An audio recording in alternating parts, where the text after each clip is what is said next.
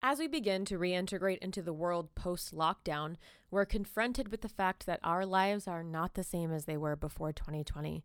And with that comes the realization that a lot of us have to relearn, rebuild, and restart. Struggling to do so myself, I wondered how other people are able to rise from the ashes of crumbled moments throughout their lifetime. I'm Rebecca Lee, and this is season two. How the fuck did you bounce back?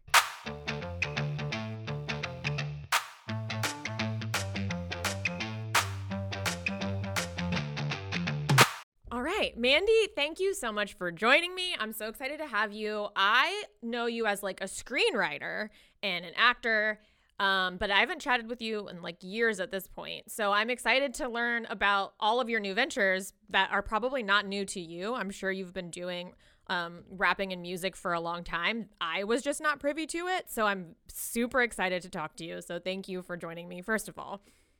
Thank you. Um, and then let's just let's just do it. Uh, let's just jump in. Is there a low point, a low season, a challenge in your life that you're most proud of overcoming? Mm. Um, it's funny when you said that to me just before we started. I was like, I don't know everything. Yeah. but actually now I'm like, oh, that time I had cancer is probably the thing. That's a thing. Um, yeah. Yeah. And then I recently had another scare in June of last year, so a year ago. And what both times a tremendous learning experience, a tremendous um, opportunity to assess what I was clinging to in my life, what I have been clinging to, my expectations of other people, um, and and what my identity is. And then I would say the third thing that's very closely related is when I stopped dyeing my hair. Um, mm. All three of those were a really intensive conversation with myself about who I am um, and what what value I have in the world and what um, how I value myself. Yeah yeah so there's, there's so much that i've learned through those three things and um, each one of them is its own kind of experiment so so uh, let roll the dice yeah well let's just let's all go in chronological order here. Uh uh was of those events was the first cancer diagnosis the first thing? Yeah can you like walk us through how, like what happened like how long ago it was and all the all the stuff uh, you know it's funny because i don't know how long ago it was i think it was i think it was in I don't know. I yeah. I think it, it, was like ten years. It's okay, maybe okay. maybe not even ten years. It might only be seven. Um, but I want to say it was after it was definitely after I came to LA. So I okay. maybe it was like 20 oh 14, 13. Okay. okay. Yeah. Okay, cuz I have a I have a TV show called Mother which um, is about a housewife who fantasizes about being a rapper. And the first episode is called My Vag is the Truth. And it takes place inside my uterus, like in my vaginal canal. This is a show now or a show then? It's a show that I made in 2016. Okay, it, got it. Yeah, it's on. It's part of another show called Rachel Dratch's Late Night Snack. Got it. Um, it's on HBO. We made it with truTV, but Amazing. it's a six episode mini, like short form comedy series. Cool.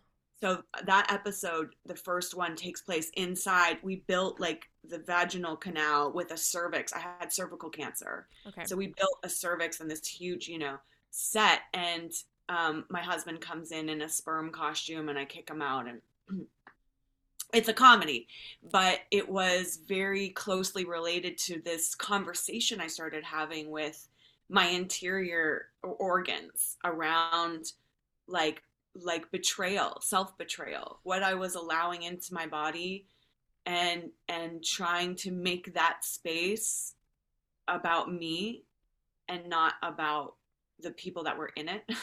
And and like my my son you know and and all of the people people have been in it.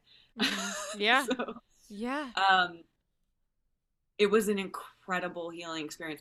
And what i think the biggest thing I took from it was this moment to moment living, which I was familiar with because both my parents were in AA.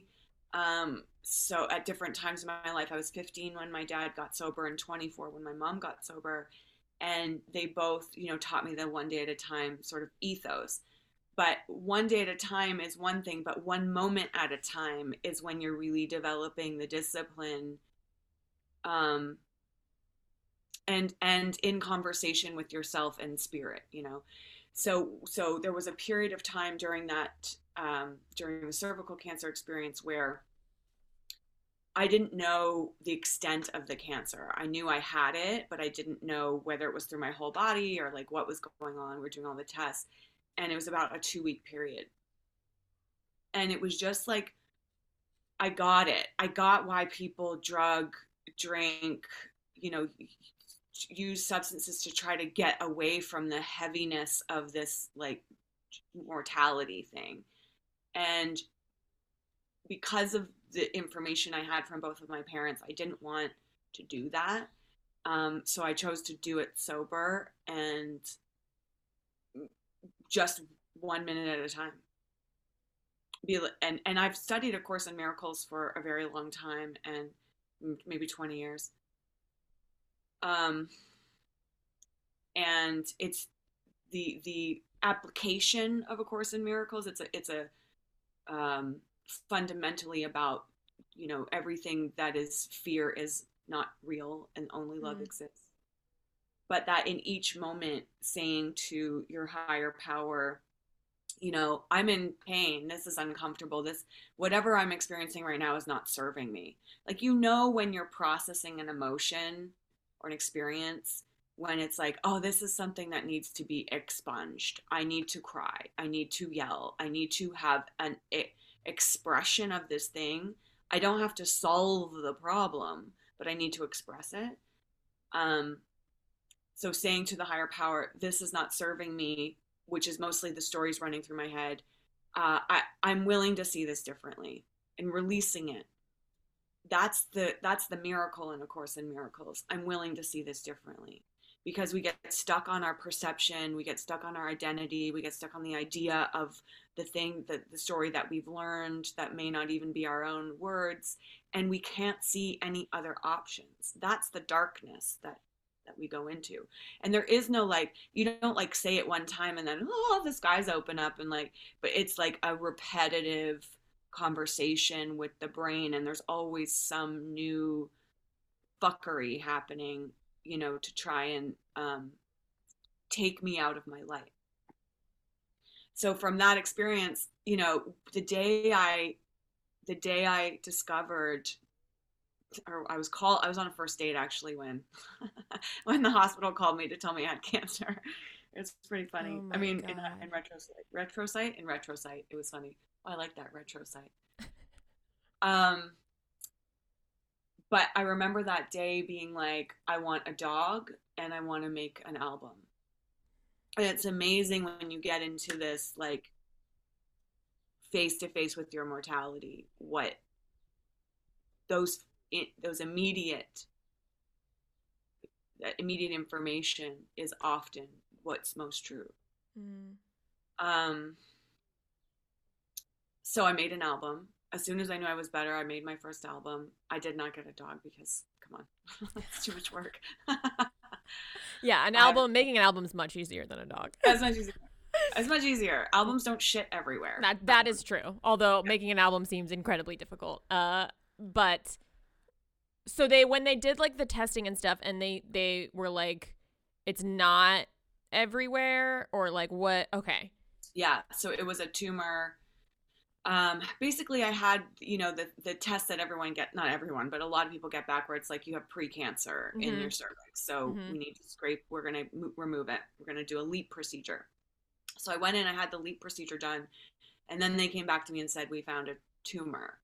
So it was actually was cancer. And it was, I, it had only been a year from one pap to the next. So it had grown very quickly. Wow. And, um,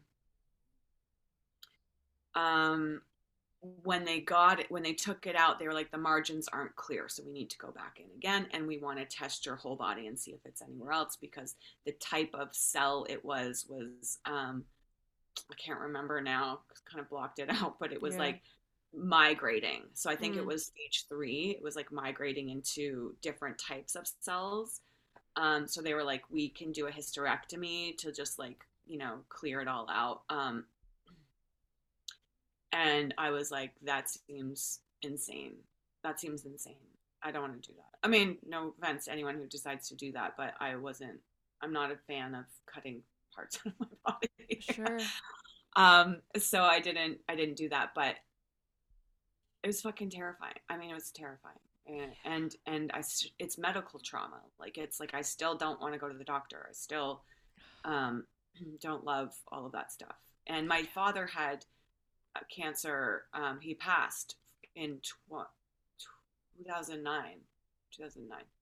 Um, so it wasn't that long after that. And when he got sick, I got crazy about like sugar, um, corn, like if, all the um, foods that we eat that cause inflammation. I barely drank. Like I really became very healthy, and then still ended up with cancer. Different kind of cancer, but cancer, you know, it's inflammation. But on top of that, I did a lot of spiritual work. Um, I saw a shaman. I did. A, I had a lot of masturbating. Um, a lot of meditation. Um, just Whoa, wait, what? What mass? What was the second one? masturbation? Oh, I thought you said alive masturbation, and no, I was a like, lot of a, a, lot, lot. of. Okay, great. Yeah, of- yeah. great either way. A live masturbation also sounds great, but I was like, we got it. This sounds like an interesting thing that I need to touch on. Okay, not a live Yeah. one. not Okay. a live one. Like this whole, you know, this whole yeah. thing, like it's all, it's a conversation I'm trying to still have with my trauma. And the trauma is not just that, the cancer. That was like after years of, of, of exploiting myself, of, of, um, of betraying myself. Um, and I had my son when I was 17 and that whole experience was a, a long line of fuckery as well like i um i got a, an std it was then called an std gonorrhea when i was 15 from this much older person who assaulted me essentially you know or assaulted me um and the doctor that i went to see the um gynecologist hospitalized me for 10 days for gonorrhea to scare me. What? Yeah. So I was in the office. I walked in off the street, first of all. I had no idea how all that shit worked. I was 15. I like 15? Yeah, 15. I'd skipped school. It was like the second or third person I'd ever had sex with. I was like, something's going on. Um, and I'm I'm itchy. I had crabs.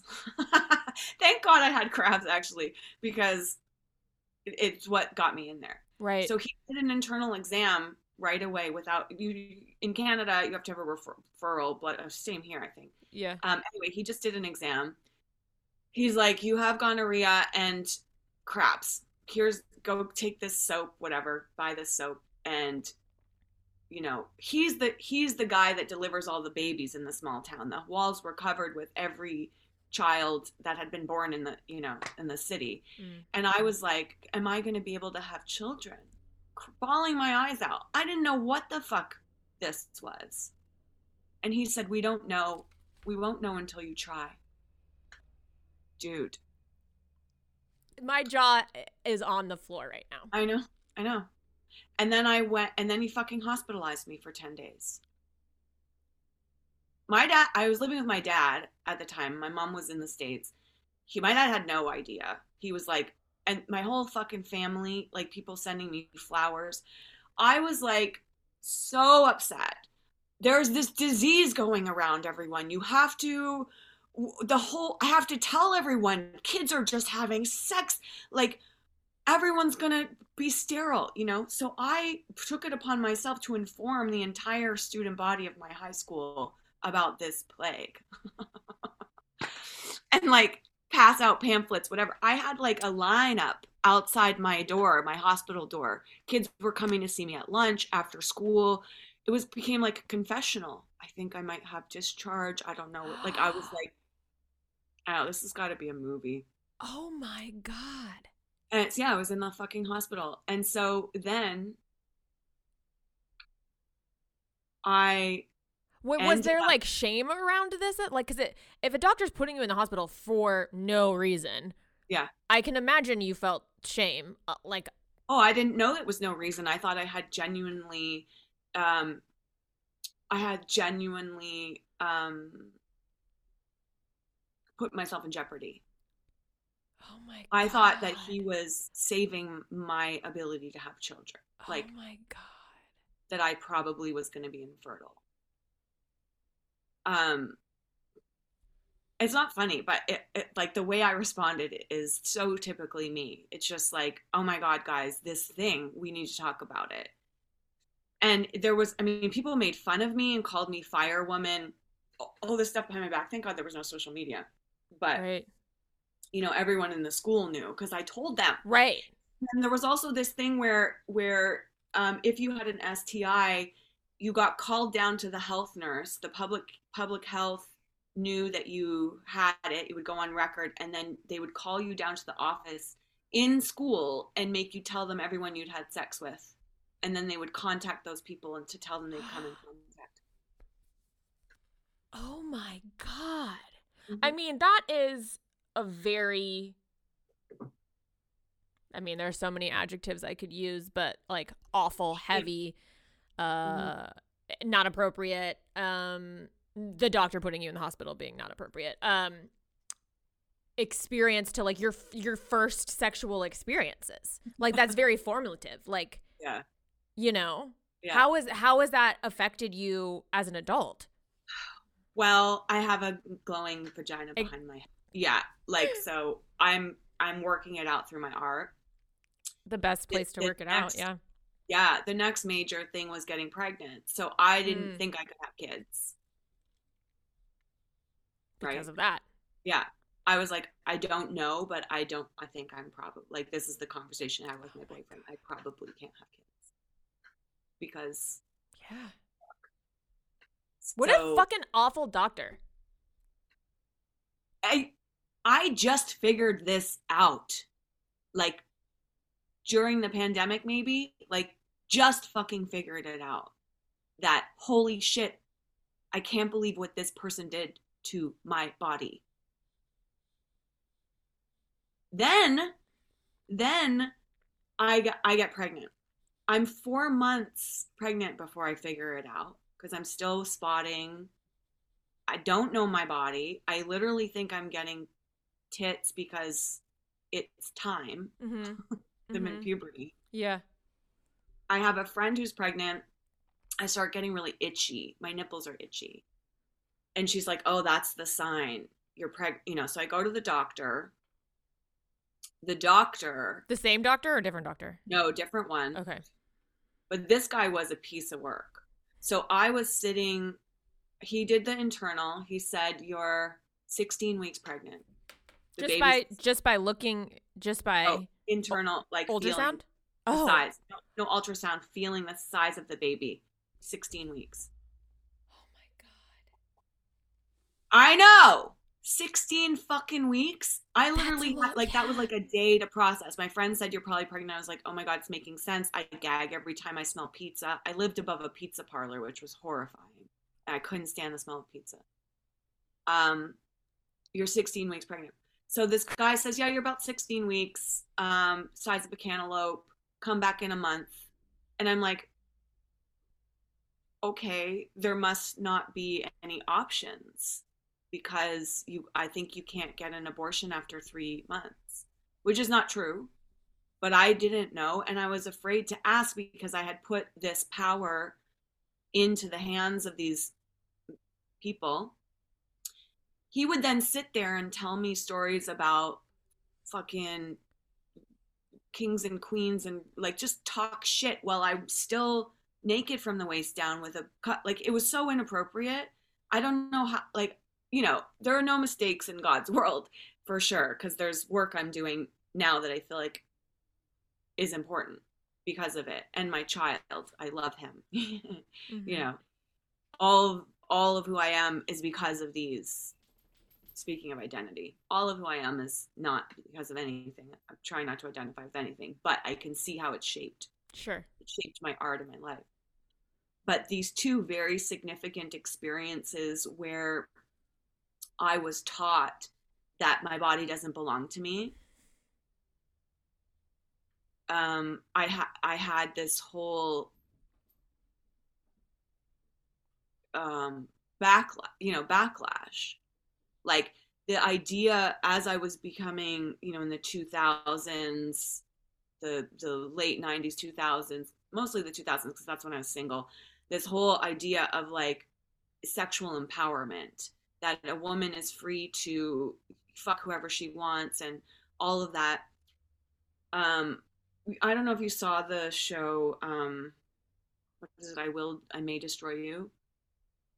Oh, yes, yes, yep. Yes. Okay, so in the log line, she says something, it's on IMDb. She says something like the exploration of the difference between uh, sexual empowerment and exploitation. Mm. And I that really resonated with me because it was like this narrative that was running through, you know, the hypersexualization of women and this like empowerment shit that really I mean still here but that is really just a cover for don't have boundaries you know give away the right to enter your fucking sacred space you know it's still a conversation that i'm having with myself because i like sex mm-hmm.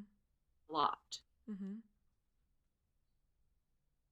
but there's no question that uh, that there a piece of me is delivered onto my partner mm. and that a hmm. piece of them is delivered onto me and so the the whole like conversation i was having with my cervix my internal organs was about like who the fuck is in charge here mm. who's in here what baggage is living inside of my body and the shaman that i worked with during the cervical cancer experience said your cervix is the place where you hold the deepest resentment toward men.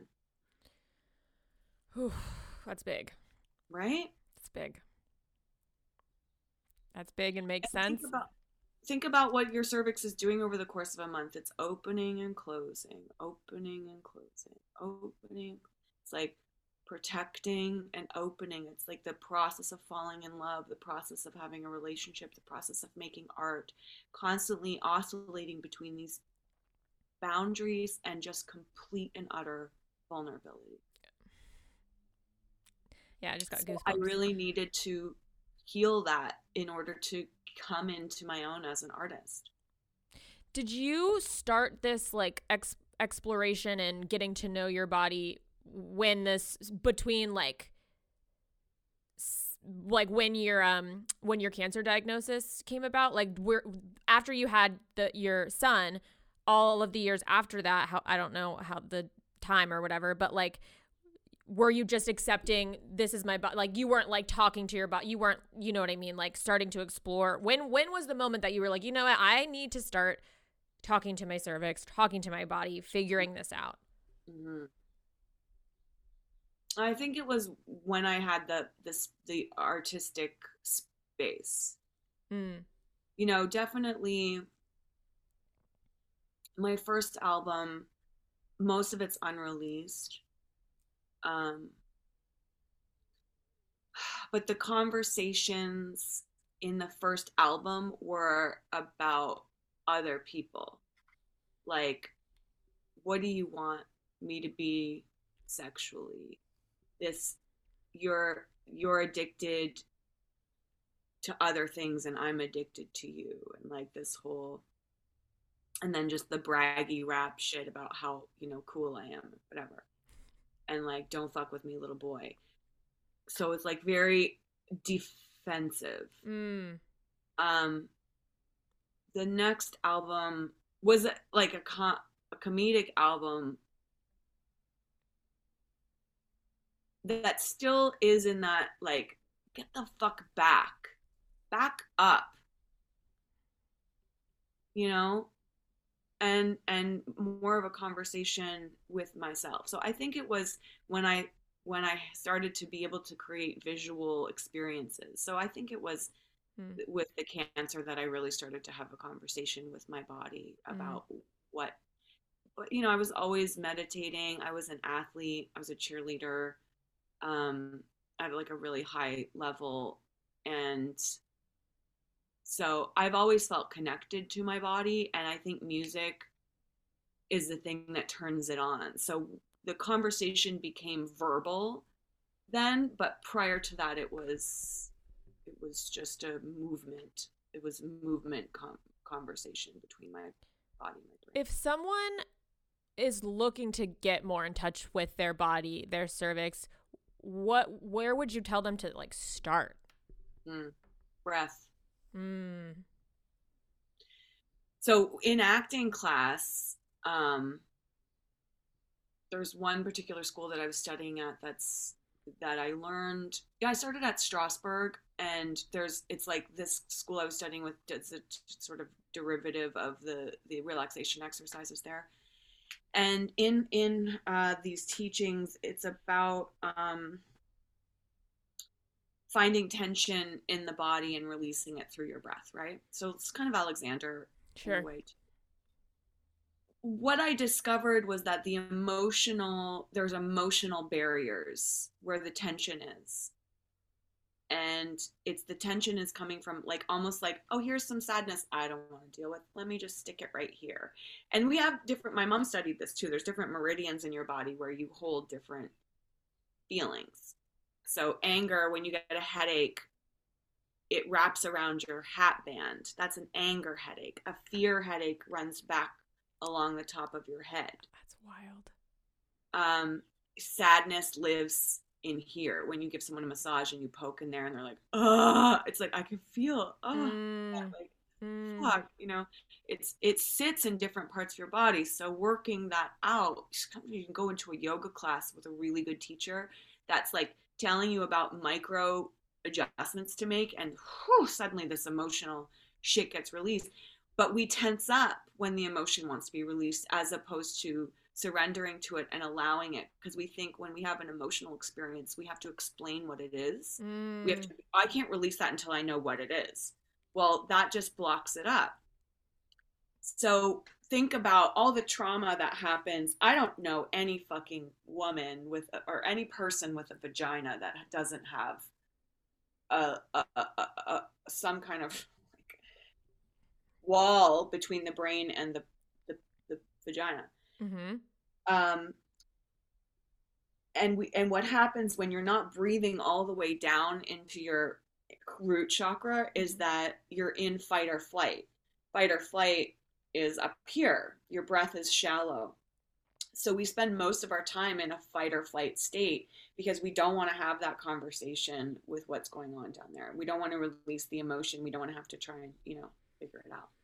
But the good news is you don't have to know what the story is. Like a lot of the shit that's living in your body has been there so long it doesn't it doesn't even know where it came from. Mm-hmm. you know. Mhm. Um, and when you do that kind of relaxation work, memories come as well. That that happens. You know, like sense memory. what have you. Yeah. Is that Yeah. like kind of somatic experiencing stuff? Like I've heard of like some I don't I think it's called somatic experiencing, but it's like a type of therapy. Um Mhm. but I and I'm very interested in it because I feel like I have this is coming at the perfect time. This conversation is coming at the perfect time for me because like I have put in so much work in talk therapy in, you know, using my brain to figure out my feelings. I have not spent enough time with my body. And I feel like it's manifesting. For me, it's like I have, when I get anxiety, or sometimes I don't even know why, I get like a skin crawling feeling. Like I need to jump out of my skin. And, Mm. and So I was looking into somatic experiencing where you kind of like sit with a therapist, I guess, and kind of talk and then where do you, are you feeling that type of thing um how do you work do you do um, body work like on your own or were you taught at a place yeah it was the school um the the the i mean this there's an article that just came out about it being a cult um All right. so i'm not going to recommend it to anyone because sure. there was some damage done for sure but the the um the work is is powerful. It's just so it's so deep that it, there needs to be additional care, mm-hmm. uh, aftercare, if you will. Mm. Um, but what I do is is relaxation. So I actually lie on the ground now, and I just move my body in ways that I've not moved it. You know, in in go into the tension. Like I have a lot of tension in my lower back, injuries from cheerleading. That's also where fear shows up. Um, and as I'm breathing into it, I just like allow. Mm. It's a mm. surrendering process as opposed to a searching process. And there's, you know, do you know Andrew Huberman? Mm-mm. Oh man, really powerful podcast, Huberman Labs. Um, okay about science, science behind all sorts of things. Um, but the first podcast, I heard him on another person's podcast, and he was talking about this work that they had done on fear. He's a he's a neuroscientist at Stanford, and um, what they discovered in their work on fear is that essentially, like, there are multiple ways to dismantle a fear or like dissolve a fear in your let's say you have a fear of spiders. Talk therapy you know the, the idea in in self-help that it's like we have these beliefs that lead to our thoughts that lead to our actions and a lot of the beliefs are buried or they're unconscious beliefs and now we need to go in and fix these unconscious beliefs. That's lifelong work. But the equation works in both directions is what they discovered so you can take action that will change your thoughts and affect your belief system. So you can go at it from both directions, but like so many of us, we get lost in the darkness, re-perpetuating the beliefs. Like the last person you want to talk to about your beliefs is you. yeah. Like your ego is as smart as you are. Yeah it's going to be a circular conversation for the most part. Doesn't mean don't do the work and like it's very interesting to study yourself. It's never inexhaustible interesting. However, it doesn't get a lot of shit done. But like taking action, you know, anyway, allowing yourself, and that's kind of what this is in a way. It's like allowing yourself to feel the feelings and just express them is just as effective as figuring out why. And in fact, more, I think. Yeah. Because you're not like, oh, creating a new fucking story about, well, my mom did this, or the doctor, you know, put me in the hospital and now I'm mad. Mm. You know, cool. Be fucking mad. Write a song about it. Move on. Scream. Move on. Cause I, I don't want to live in the past. I don't know. I don't know when I heard when I read about this though, I thought it was really interesting from an acting perspective too, because you think about the different acting approaches historically. You know, historically it was the UK and American approach. It was you know uh, Rada and Stanislavski. Kind of Stanislavski wasn't American, but you know the the mm-hmm. yep Strasberg, etc. Adler um originally like sarah bernhardt days you know you you would pose they had poses that would um create an emotional response in you. So you do you know the power pose. Mm-hmm. and notice how my voice changes. That's a response to what my body is doing whereas the other approach is is internalized it's sense memory it's um you know coming from the belief and allowing the action the change in my voice once i remember how how strong I, I still want to do a gesture but how strong i am you know then my voice changes. So it's like two different approaches to acting that can have very powerful results the end result is the same the voice changes. But it's it's when you think about it in terms of self-help and just self-discipline your your life like uh, what kind of experience do you want to have today? Back to a course in miracles. I the the place i'm in right now is not serving me i'm willing to see this differently. Oh well how about this approach? Let's just shift the perception. You're going to get to the same end result. And and and a course in miracles says it doesn't matter what path you take you will all land in the same spot. You will all find the same thing at the end. You can either do it through joy or through pain. Mm. That's your choice, moment to moment to moment to moment. Doesn't mean don't feel sadness. Doesn't mean don't feel anger. This is part of the human experience. I believe that we are, you know, spirits having a sensorial experience, right? So if you're a spirit in a body to have a sensorial experience, smelling, seeing, feeling, touching, and you're cutting off the emotional expression, your spirit hurts. Mm. It's that's what it's here to experience, like all of it. Not to judge one or the other or whatever, but just, you know, okay, I'm having this experience of anger and now now I'm indulging in it. Now it's hurting me. Now I want something else. So I'm willing to see this differently. And the more, the deeper I go into this work, the more elastic my my um, expression is as an artist because I'm not having an emotion and grabbing it and trying to see what it is and then presenting it to the camera. I'm just boom, boom, what's next? What's next? What's next? And being on TikTok and going live on Instagram, TikTok, and etc. making music has given me this like court, like a basketball court to practice that jump shot in hour after hour mm. after hour after mm. hour. I am I in alignment with creation? Am I just following my impulses one after the other after the other? Within the framework of I'm doing these songs, I'm rapping, whatever. But now I want a puppet. Now I want my Jesus candle. Now I'm going to stick my finger in my knee. like whatever is is further opening up my instrument and further uh, giving me the chance to um,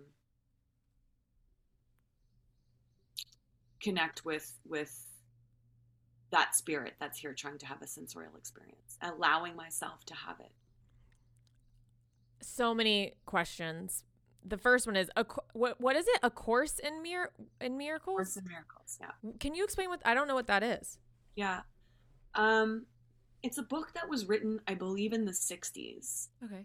And it was like a man and a woman that that did it together, I believe. I'd be wrong about that. But it's chan- it's channeled like it's there's it's just it's so insane. It's like a it was a dentist or a dentist secretary, something like this it's a cognitive behavioral approach to spirituality. Ooh. Cognitive, yeah. So cognitive behavioral is you have a thought pattern, you interrupt it, and create a new pathway in the brain. Um, because the problem with our brain is that we form these pathways, and there's myelin that wraps around the, the, the connections in the neurons in the brain that gets thicker and thicker the more often you have a series of thoughts. Yeah. So, in order to change a brain pathway, you have a stimulus like I see someone I want to have sex with. That's the direction I always go. Course in Miracles says I see someone I have a thing with. Oh, I bump into my pain spot. Instead of taking that route, I'm willing to see this differently. It's mm. a it's a it's a re switching. It's like a new track to go on that you get to discover, you know, and create. And when you don't use a pathway, even though the myelin's built up over time, it will disintegrate when it's mm. not being mm. fed. So that's why it's so, it's such an interesting approach. So the first half of the course is about repath repatterning, looking at everything differently. It literally starts with like this this chair, this cup is not what I think it is. This phone is not what I think it is. It's it's basically teaching you that you're ascribing meaning to things based on your past experience that you just accept as truth. So it's like let's look at the world as though nothing is true. Wow. Like my today's lesson is my meaningless thoughts are showing me a meaningless world. So I use that when I get into a situation where I'm feeling sorry for myself or I'm worried about something or I'm obsessing over, you know, somebody. I have these meaningless thoughts about this thing. I have made a decision that this relation I'm just going through a breakup that this relationship that I had was blah blah blah blah blah blah blah. So um now I feel because of these decisions I made, I now feel blah, blah, blah, blah, blah. Well, I fucking told myself what the story is of this relationship. And now I get to be feel sorry for myself and be sad about it because of the setup I made. Me in the given circumstances as an actor, right? I I made up the given circumstances. So I can say I'm willing to see this differently. Well, Course in Miracles would say I forgive myself and others. All of the love all, the only thing that exists in the relationship is love. That's the only thing that was true and real. Can I focus on all of the love in the relationship mm. and just like live in that space? It doesn't mean go back to something that isn't working like domestically. Yeah. But I don't want to carry that shit around with me.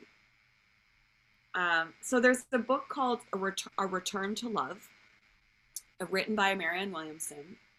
Mm. It's on YouTube.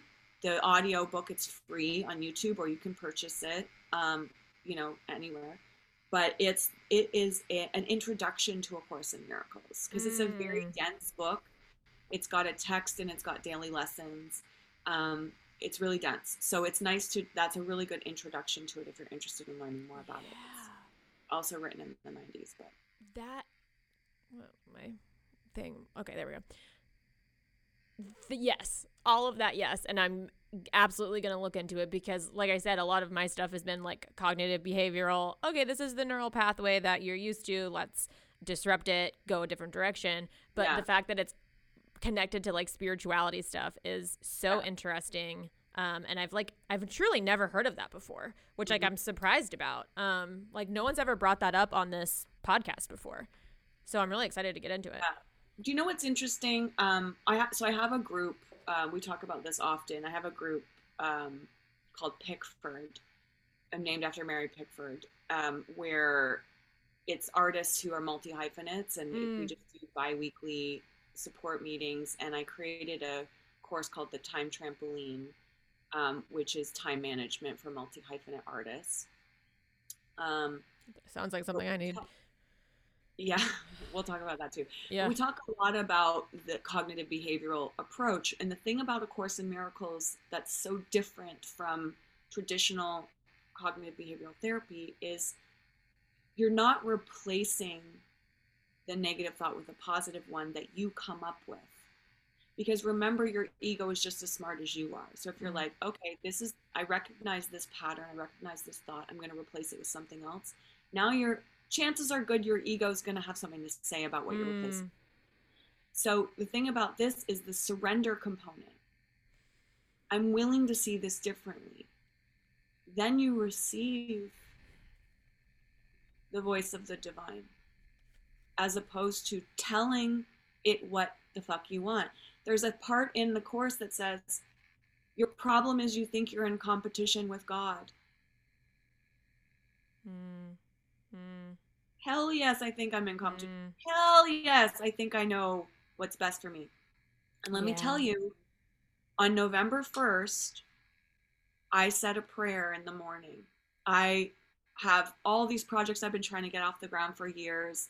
I'm an actor in her late 40s. Everything is drying up except for commercial roles for retirement homes, arthritis, sleep apnea. Like I got a retirement home audition that day. I am 47 years old. Why not give that role to someone in their 60s or 70s? Thank you very much. A. Two, can you get over the color of my hair? Like, don't get me Mm. started. So I Oh was yeah, just Hollywood is so wild. Like I've seen, I've gone into for auditions where the grandma role is like people in their late thirties. It's so fucking, and I'm not exaggerating at all. And I it's I be- so wild, yeah, so wild, and and very destructive for our humanity, really. Um, Yeah. but I could go on and on about that. Um, back to what you were saying. yeah. So I was just like, I don't. I was feeling exploited and degraded, and you know, it was getting it was getting to me, and reading the breakdowns, and I just. So I said, God, show me a clear path. And every other time in my life, I've said that prayer many times, ish, but it's always like, I'm one. I'm, this is manifesting. I got to be clear about what I want, which is the same thinking that's like, this isn't serving me. Let me give you another. Let me give myself a new option. I love money. Money loves me. I'm. You know. Okay. Mantras work. They do, except when you don't fucking believe them. Mm, You know, it's like surrendering my beliefs are what opens me up to new beliefs, not not telling myself a new one. It just adds another layer of shit into the conversation. So it's like a discovery as opposed to a plan, you know, like I- it feels different. I don't know. So I said that a clear path. And I remember thinking, to what? And then I was like, I don't know. You know me. right? Better than I know myself because I've been strat- strategizing. Like, I'm really good at it. I do it for people for a fucking long time. And if I knew how to make this career sustainable, I would have done it. yeah. So a series of things coincidences happened that day and i ended up having a meeting with tiktok um, where they you know this agency had reached out to me and they said tiktok is going to help boost your lives. We really think that you will do well on live. Can you just try it? And i was very very resistant because i didn't want to be exploited anymore but i was like fuck it. I heard the voice of god. I was, I was doing the laundry that afternoon. It was like, you want a clear path? It's right in front of you. TikTok's going to boost your lives. Instagram just sent you a message saying they were going to give you bonuses for your reels. You're literally being offered things that people on social media would die for right now that are trying to build their presence. What have you got to lose, right? So I went on that night at two in the morning. I stomped around all day in resistance. Like, I don't want to do this. Two in the morning, I was like, there won't be anyone on here. Um, and then I like talked about nose chlamydia for 20 minutes, just being like, guys, I want to rap, but like, I saw this article about nose chlamydia and maybe it leads to Alzheimer's. Let's talk about that. They're like, what? Rap. W- rap. Yeah. So I did, and after I got off, it said 20,000 people watched your live. And I was like, what the fuck? I only had 200 followers. you only had 200 followers when TikTok reached out to you? Yeah, it's because this agency, I had auditioned for them um, a year and a half prior for another platform in Japan. I don't remember the name of it. And then they were like, you're t- not PC enough for that platform. Try Bigo.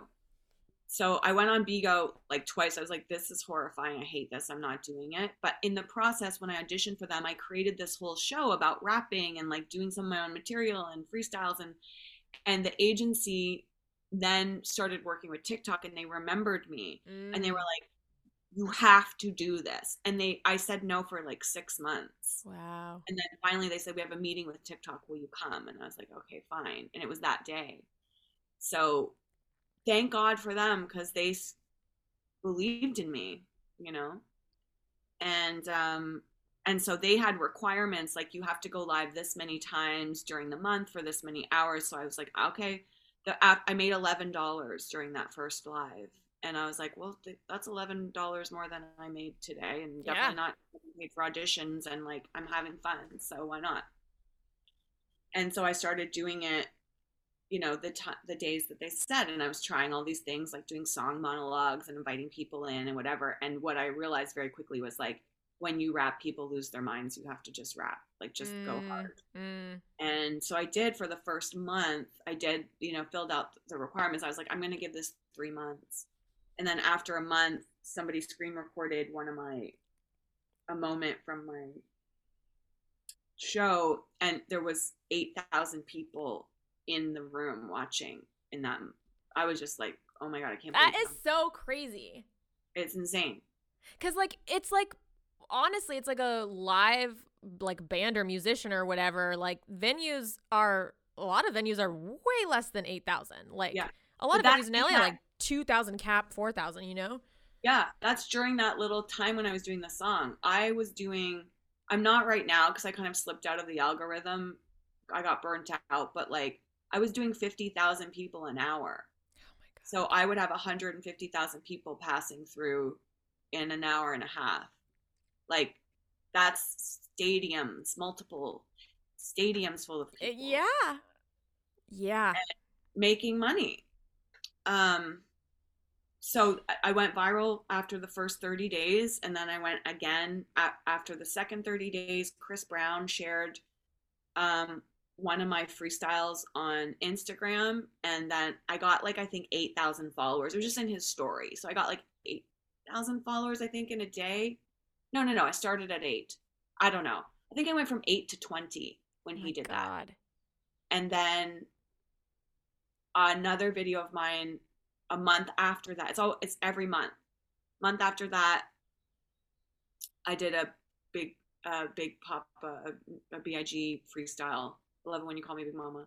That's almost at 10 million views. Wow. And and I hit like a hundred thousand followers. And then now I have another one that I released last week that's not as viral as the Big Mama one, but I've gotten another, I think 20, 15,000 followers or something from it. So with like that much visibility on you, mm-hmm obviously there's so much positive things that come out of it. Have you experienced any of the negative stuff that comes with social media sometimes? It's constant. Is it? Oh yeah. Oh yeah. Oh yeah, people aren't aren't happy. Like it's I don't know I wouldn't say the majority of people aren't happy, but the ones who aren't are very loud about it. Oh. Um so when you're when you're live, there's two different experiences, right? There's like live and then there's the posts. Sure. So when you're live, the comments are scrolling along the bottom, and on TikTok, it's just like bananas because yeah. there's so many people filing through. Uh, you have moderators who can kick them out or ban them or mute them or what have you. So I have a team of moderators that do that work.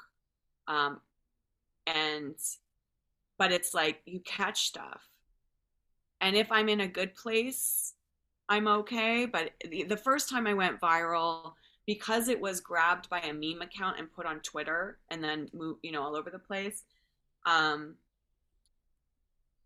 there was no human being there. So people were really vicious. Um, so there's Twitter, a lot. Twitter's also like awful.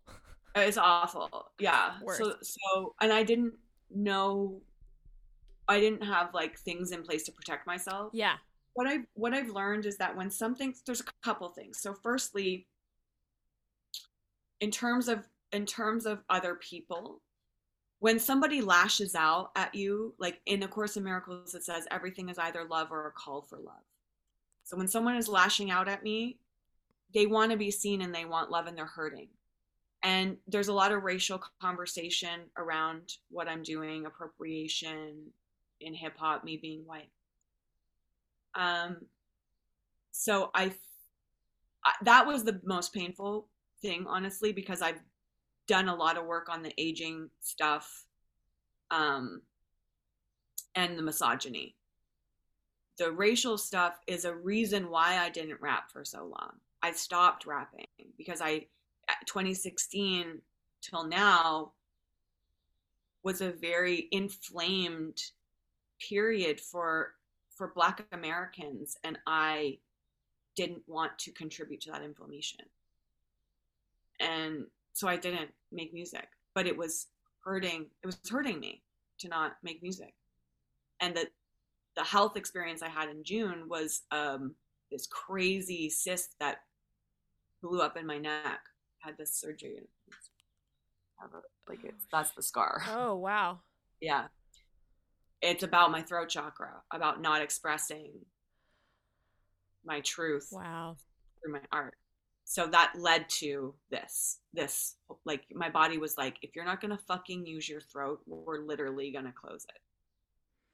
So so with the racial the racial inflammation um a really beautiful woman named Michelle Hollinger reached out to me, and she has um, this pamphlet called Authentic Allyship that she's created. That's in my link in my bio.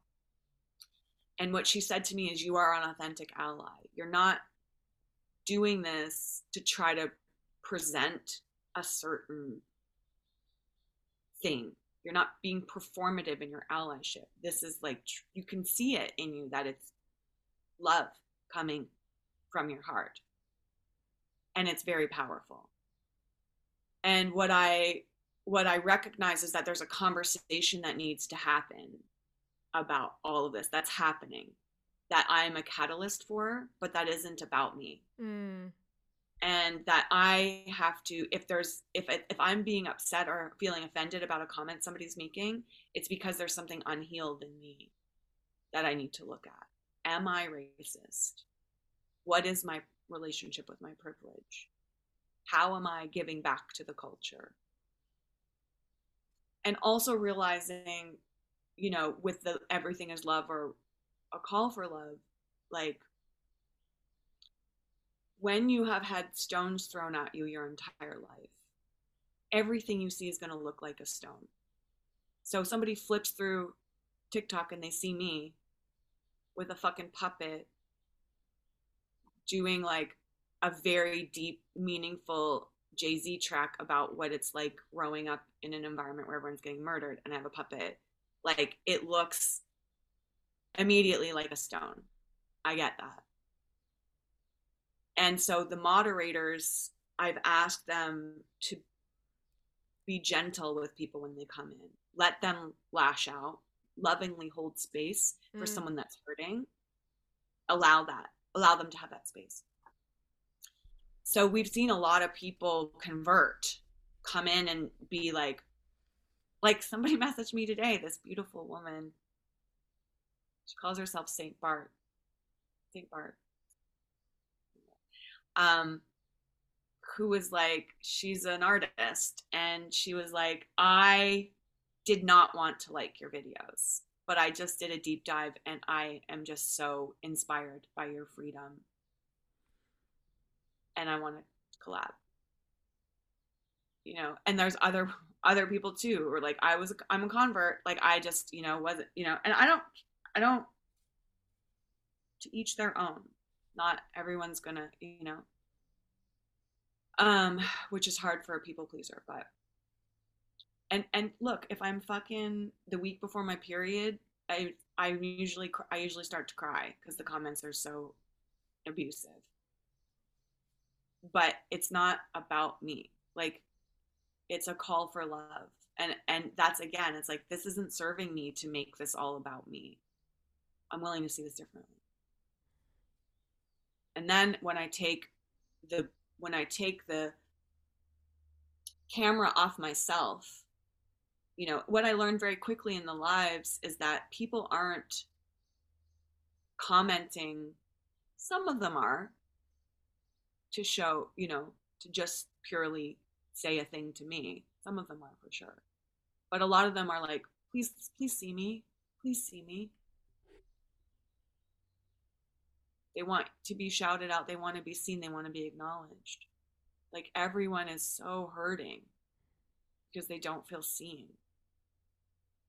So my job is to first and foremost experience whatever the divine is sharing with me, that moment of creative inspiration, the impulse. I have to experience it first. People, I had this director once say to me, I, the audience doesn't care what you discover. We just want to see you discover something. Because that's ma- that's the magic. Not when I plan to show you a certain part of myself. That no one cares. We want to be in on it together, the human experience, right? The connection. So that includes, you know, experiencing, sharing, experience, express, express, express, express, and and then receive. Because because there's a there's another series of books I love, which is Conversations with God, um, written by Neale Donald, Donald Walsch, also in the 90s. And he talks to God. Like he asks God all these questions. It sounds insane, but it's fucking amazing. There's moments when you can tell it's like him and his agenda, and moments when it just feels sure. purely channeled. But there's this line that says, Know this, I have sent you only angels. Meaning, every single person that you come in contact with is speaking from me. I have sent you only angels. You know? So receiving this way and receiving this way. Mm. Now, when I put an emphasis on wanting to control what I'm receiving or wanting to like have a certain experience, like, oh, let me go just get a little bit of dopamine off these comments, it doesn't work because mm. there's some nice ones that don't feel the hit's not as big anymore as when I get the negative ones. And oh, oh, I get to feel that. Vic, I'm the victim of the world and social media, you know, the drama of it all. That's needs to be pushed into my art because it's destructive and, and mm. I definitely get caught up in it for sure. But yeah. I'm learning tools to not um, let it affect me. Yeah. Mm-hmm. Um, I could talk to you for another hour. We've been talking for an hour. Mm-hmm. Um, crazy.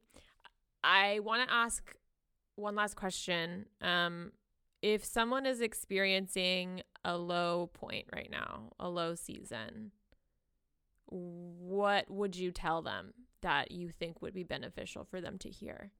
Mm-hmm.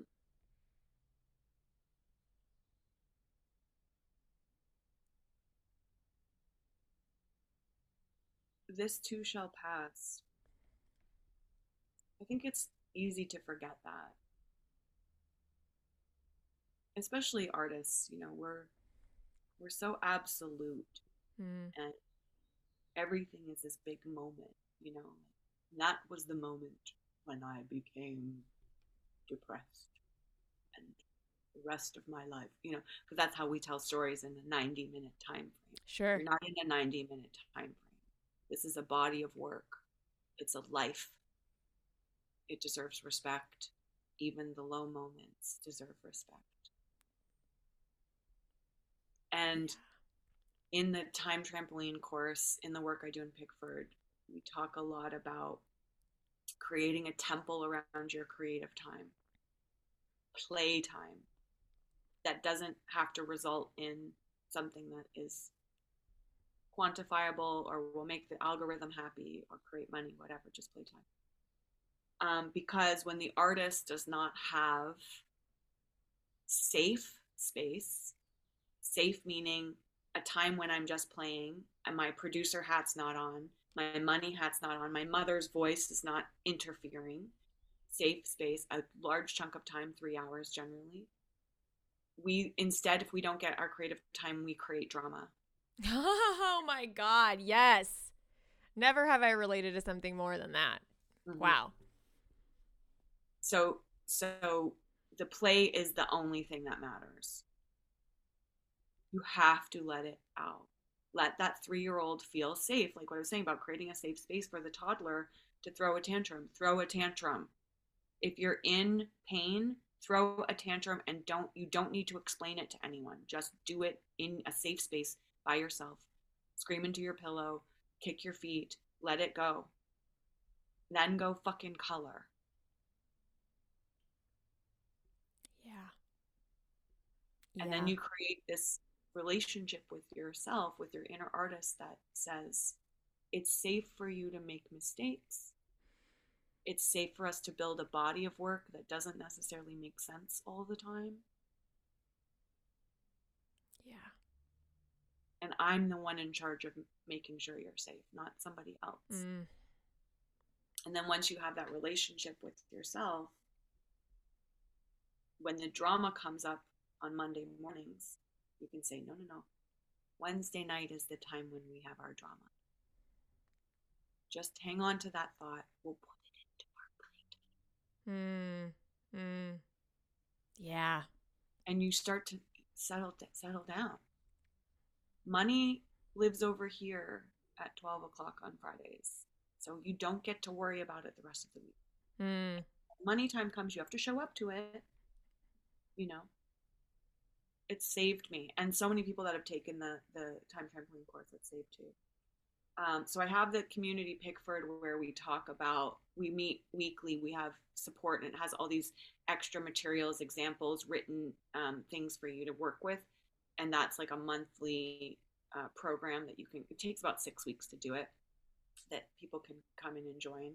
That's at pickfordcommunity.com. And then the other way you can do it is on TikTok. TikTok has series now. So on my TikTok profile, there's a series button Oh. and you can take the time trampoline there. It's like 14 bucks or something. Okay. The if you take the course with me, it's $50 a month, so it's more expensive, but you get all the additional support. Yeah. If you want to watch the videos, they're on TikTok for just $15 and you have access forever. Wow, that's such an incredible resource for everybody, especially artists, but also everybody. Um, Everybody. Everybody. Thank you again for your time. Is there anything that you're working on right now that you want to talk about? Yeah. Hit Yes. me with it. Hit me with Okay, it. so um, this weekend, um, Saturday, I am in San Diego at House of Blues um, with this event called Sing Dance Crawl, and it's raising money for the families of veterans who have had a catastrophic uh, event. Um, and then I'm going to Philadelphia May the 30th. I'm doing a show in Philly um, at this place called Kung Fu Necktie, and my DJ is Keith Shocklee who um, was the producer for um, Public Enemy, who's one of my favorite all-time hip hop bands from the 80s, 90s. Um, he's opening for me. So excited about that. And so if you're in Philly, obviously, please come out. I think it's very important um, to the industry. Fuck them, but uh, important, you know, to prove that I have a life outside of TikTok and Instagram.